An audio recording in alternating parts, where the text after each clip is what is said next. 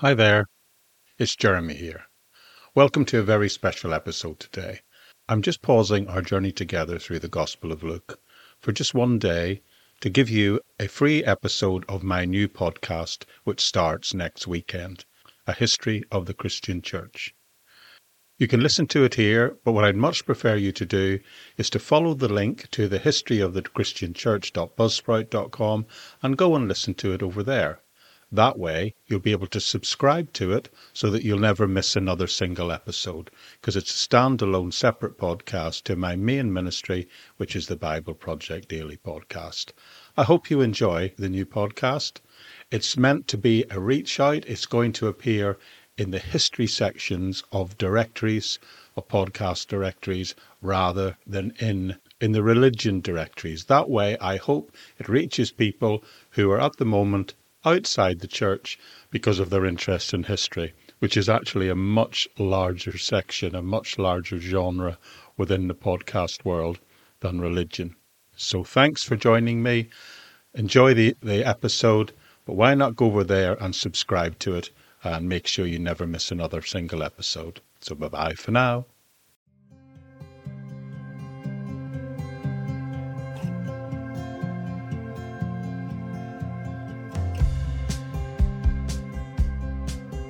Hi, friends. Welcome to a new podcast, A History of the Christian Church, subtitled The 2000 Years of Christian Thought. Welcome to Season 1, Episode 1. The plan is for this podcast to launch as a standalone individual podcast, and episodes will drop, well, whenever I'm able. The idea is I'm launching them here today with episode one in the hope that you will find them interesting enough to support them to enable further episodes to come. Hopefully, allow this podcast to become self sustaining by people wanting to pay forward for new episodes and doing that either through Patreon or through Buzzsprout.com. It's a vision I've had for a while to do a history of the church since I first studied it over 30 years ago, and it will happen. The speed at which it'll happen and the method will only be determined by the level of interest that there is. This is, I consider, a secondary Christian ministry alongside my main one, which is the Bible Project Daily podcast. If there isn't enough interest or support for it to become a standalone podcast. It will just be dropped in occasionally as bonus episodes at the weekend and to patrons and things like that, instead of actually being a standalone podcast. But I'm launching out today in faith that enough of you will be interested to want to support it to get these things up and running in the hope that the ongoing costs after that to keep episodes coming will come through a few good natured folk who want to ensure that this type of teaching is out there available and free on the internet. It's a history of the Christian Church. It's going to be told from my perspective, which of course is as a Bible based evangelical Christian who comes emerged out of a Reformed Protestant tradition but I hope and trust you'll think I give a fair shake of the stick to all the perspectives. So, welcome to season one, the history of the church. In the season one, we're going to tell the story of the church through the lives and the thinking of its greatest thinkers from AD 1 to AD 500. My long term planning suggests, Lord willing, that this will probably be seven or eight seasons long, bringing us eventually right up to the present day. So, in this podcast series, we embark on an amazing journey through the annals of time, exploring the transformation of the very earliest Christian church. Well, in season one, through this pivotal period from its emergence and the momentous changes it goes through to around AD 500. I'm your host. My name is Jeremy McCandless, and throughout this opening season, I plan, like the others, to delve into the lives and thoughts of the Christianity's greatest thinkers and witness the evolution from what was a small persecuted minority emerging out of a Jewish tradition in a Greek dominated Gentile culture to what would become almost the prevailing force idea in the world by AD 500. Welcome to a history of the Christian Church.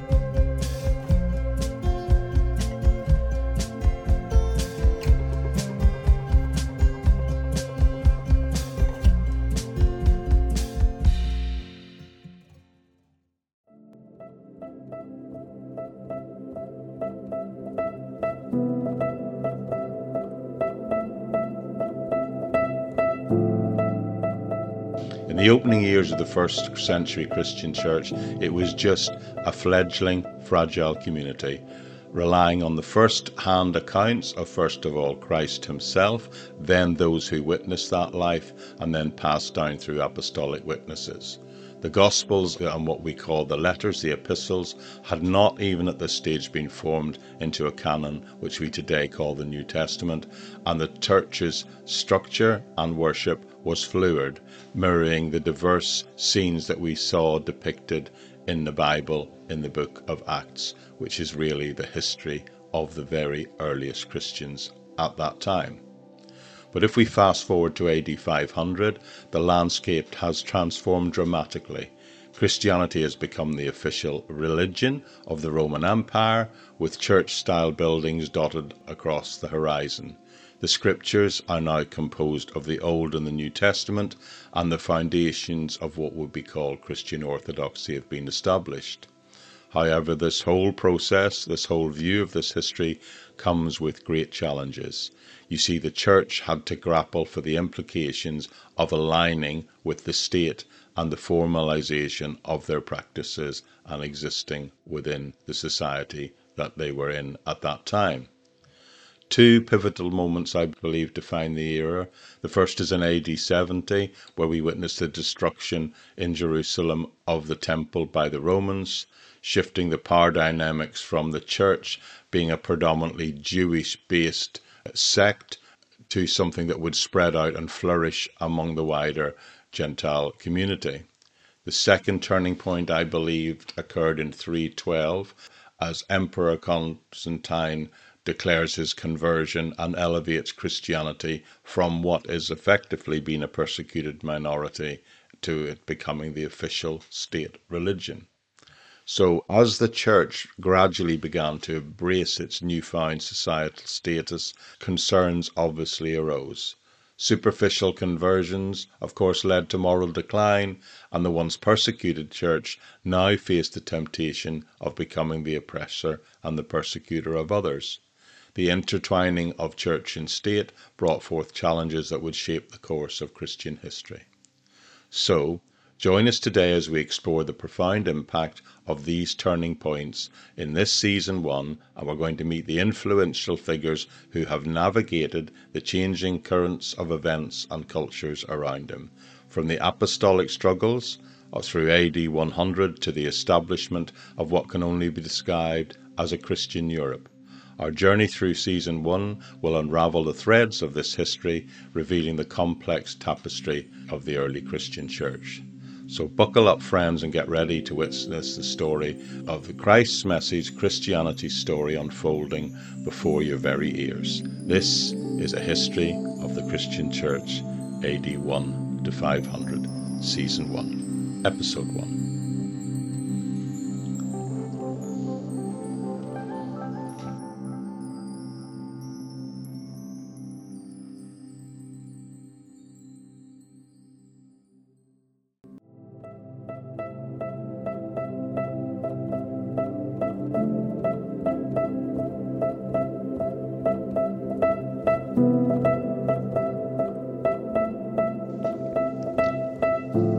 Way of concluding our first episode together, I'm just going to give you a few insights into Greek philosophy and the culture into which Christianity was first seen to emerge. It's worth noting that the early Christian fathers were primarily Gentile Greeks or Romans. So, as these guys grappled with their Christian beliefs and conveyed them to their contemporaries, they had to connect these teachings, of course, with the prevailing thought patterns of the society in which they lived, which in that day was specifically Greek philosophy. There were three main philosophical schools at that time uh, that influenced these earliest Christian writers. There was Platonism, founded not surprisingly by Plato a student of Socrates himself, who died in 399, and then there was the school of Aristotle, founded by Plato's pupil Aristotle, and then finally Stoicism emerged, founded primarily by a guy called Zeno. Now, while these Greek schools of thought maintained distinct ideas, they had specifically and significantly influenced each other by the early Christian era And by the second century, when the church was emerging more, many Greeks in the culture of that time held a blend of Platonism, Aristotle, Stoicism, all merged together, but with definitely Platonism being the dominant influence. In the third century, actually, a modified form of Platonism known as Neoplatonism emerged, introduced by figures like Ammonius Saccas and Plotinus. Neoplatonism emphasized the ultimate transcendence of God and briefly served as a sort of pagan alternative to the idea of monotheism and the growing Christian faith. It also had a lasting impact on the Christian thinkers who wrestled with it in the fourth century onwards. You see, central to both Plato and Aristotle was the concept of being and becoming. In an ever changing world, everything they saw underwent transformation or you might say decay. Nothing remained constant. It was always evolving and changing. Plato, however, posited that the existence of something outside of that, an external and unchanging realm, one in contrast to the world of constant change in which ordinary humans lived. Plato's doctrine of ideas exemplifies this. There was, he says, an eternal, unchanging idea in form and individual human beings were mere reflections of this timeless idea. And the duality of these realms was influential in early Christian thought. The relationship between the idea of man and us humans, Plato likened us to impression made by a gold seal on a piece of wax. The real image is on the seal, it is not the wax impressions. Reality exists in the eternal, unchanging realm, while our ever changing world is merely a shadow, a reflection, an imitation of that true reality that lay behind. Now, by the Christian era, Greek philosophy had expanded on these ideas of Plato and Aristotle, emphasizing that there must be the existence of one supreme transient being. This philosophical monotheism as opposed to religious monotheism, presented an apparent point of connection for early Christian apologists. However, a dilemma arose out of this situation. The Greek God, being unchangeable and belonging to the realm of being, could not, under their thinking, directly interact with this ever changing world, or even, for that matter, experience emotions.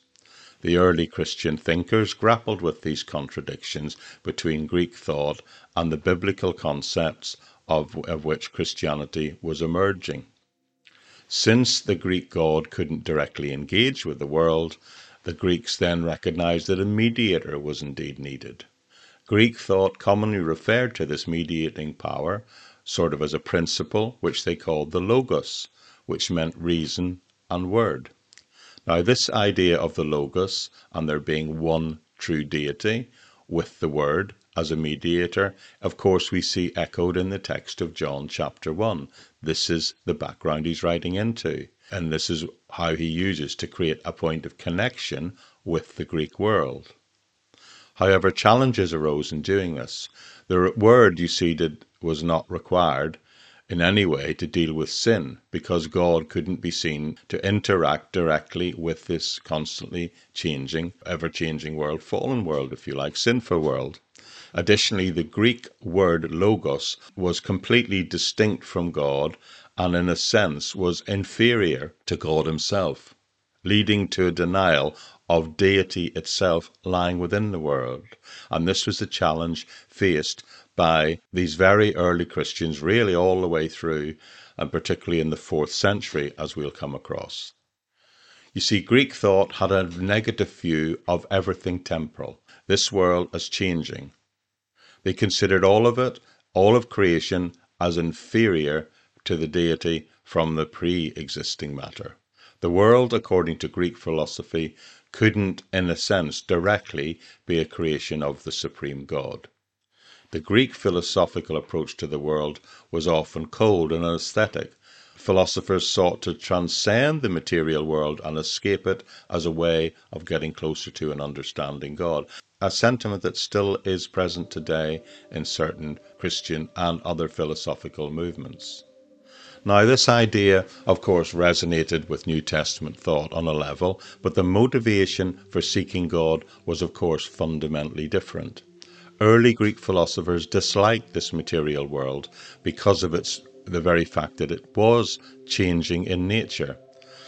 For them, concepts like the resurrection of the body actually stood in stark contrast and opposition to the very core of Greek thought a challenge which was evidence in Paul's experience in Athens when he debates the philosophers underneath the Parthenon, as described in Acts 17.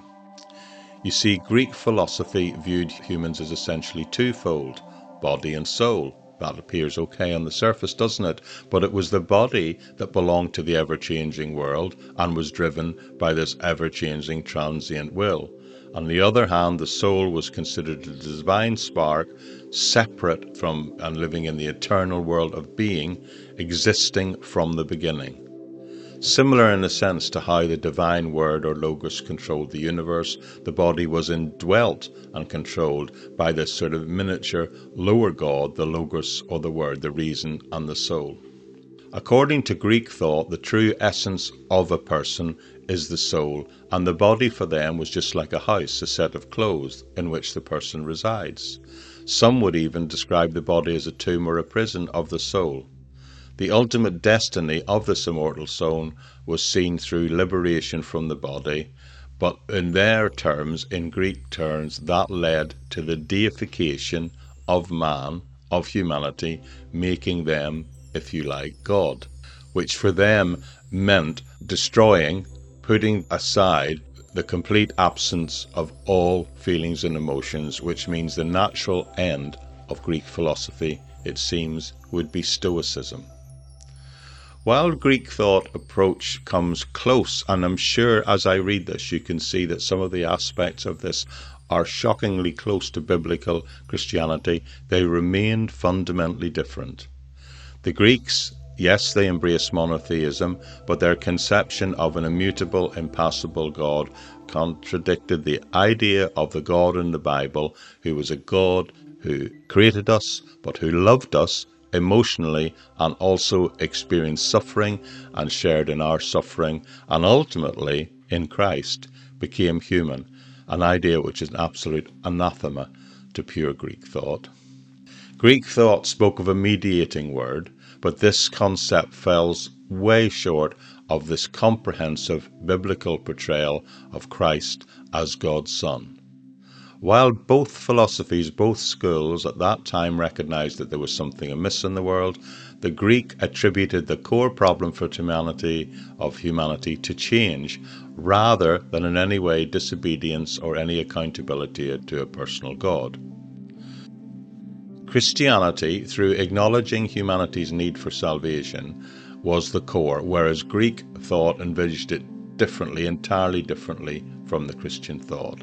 And it was this society, this background, that the early Christian fathers were challenged to find ways to articulate Christianity, their Christian faith, in the light of the Greek heritage and the society in which they live. They needed to express it in Greek terms without distorting its true meaning, its core, its essence.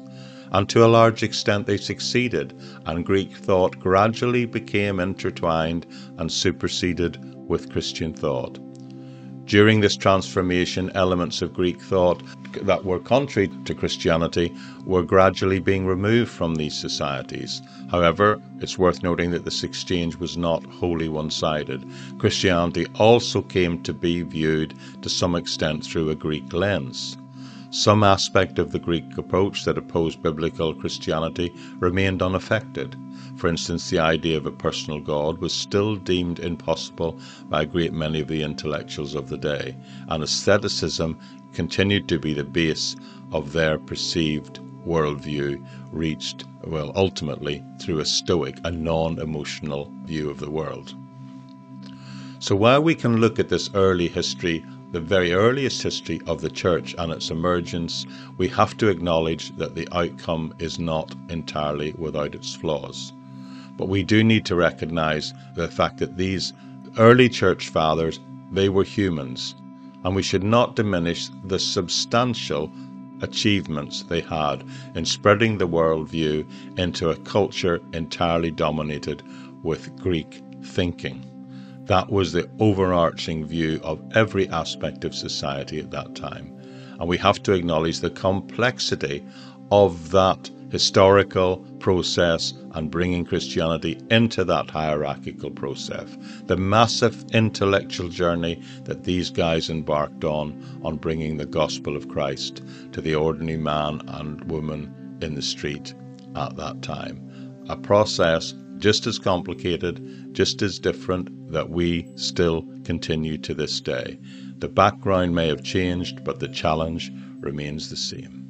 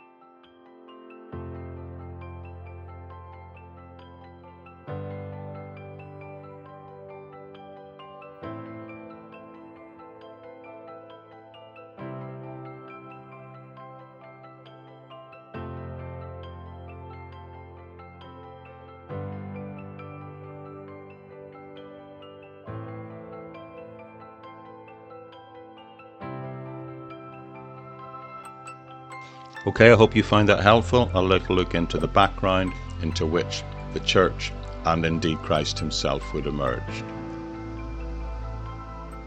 Next week, we'll begin to look at what is called the Apostolic Fathers. The beginning of the church, of course, is recorded for us in Acts, and if you want to do that pre church work, why not work through the season that will be appearing soon in the Bible Project podcast when I'll work entirely through the book of Acts. But next episode in our history of the church, I'm going to consider the Apostolic Fathers, named that way because these are the guys who actually knew the apostles themselves, knew the people who knew Jesus and were taught by them. And the three apostolic fathers I'll be looking at in the next episode are a guy called Clement, another guy called Ignatius, and someone called Polycarp. So I hope you found it helpful. I hope you're going to enjoy our journey together. If you'd like to ensure there's other episodes, why not consider supporting this podcast series by either connecting through buzzsprout.com or go over and visit me, follow the link to Patreon, where you'll find a way that you can not only support this ministry, but you can connect to me personally. So that's it for today. Thank you for joining me, and I'll say bye bye for now.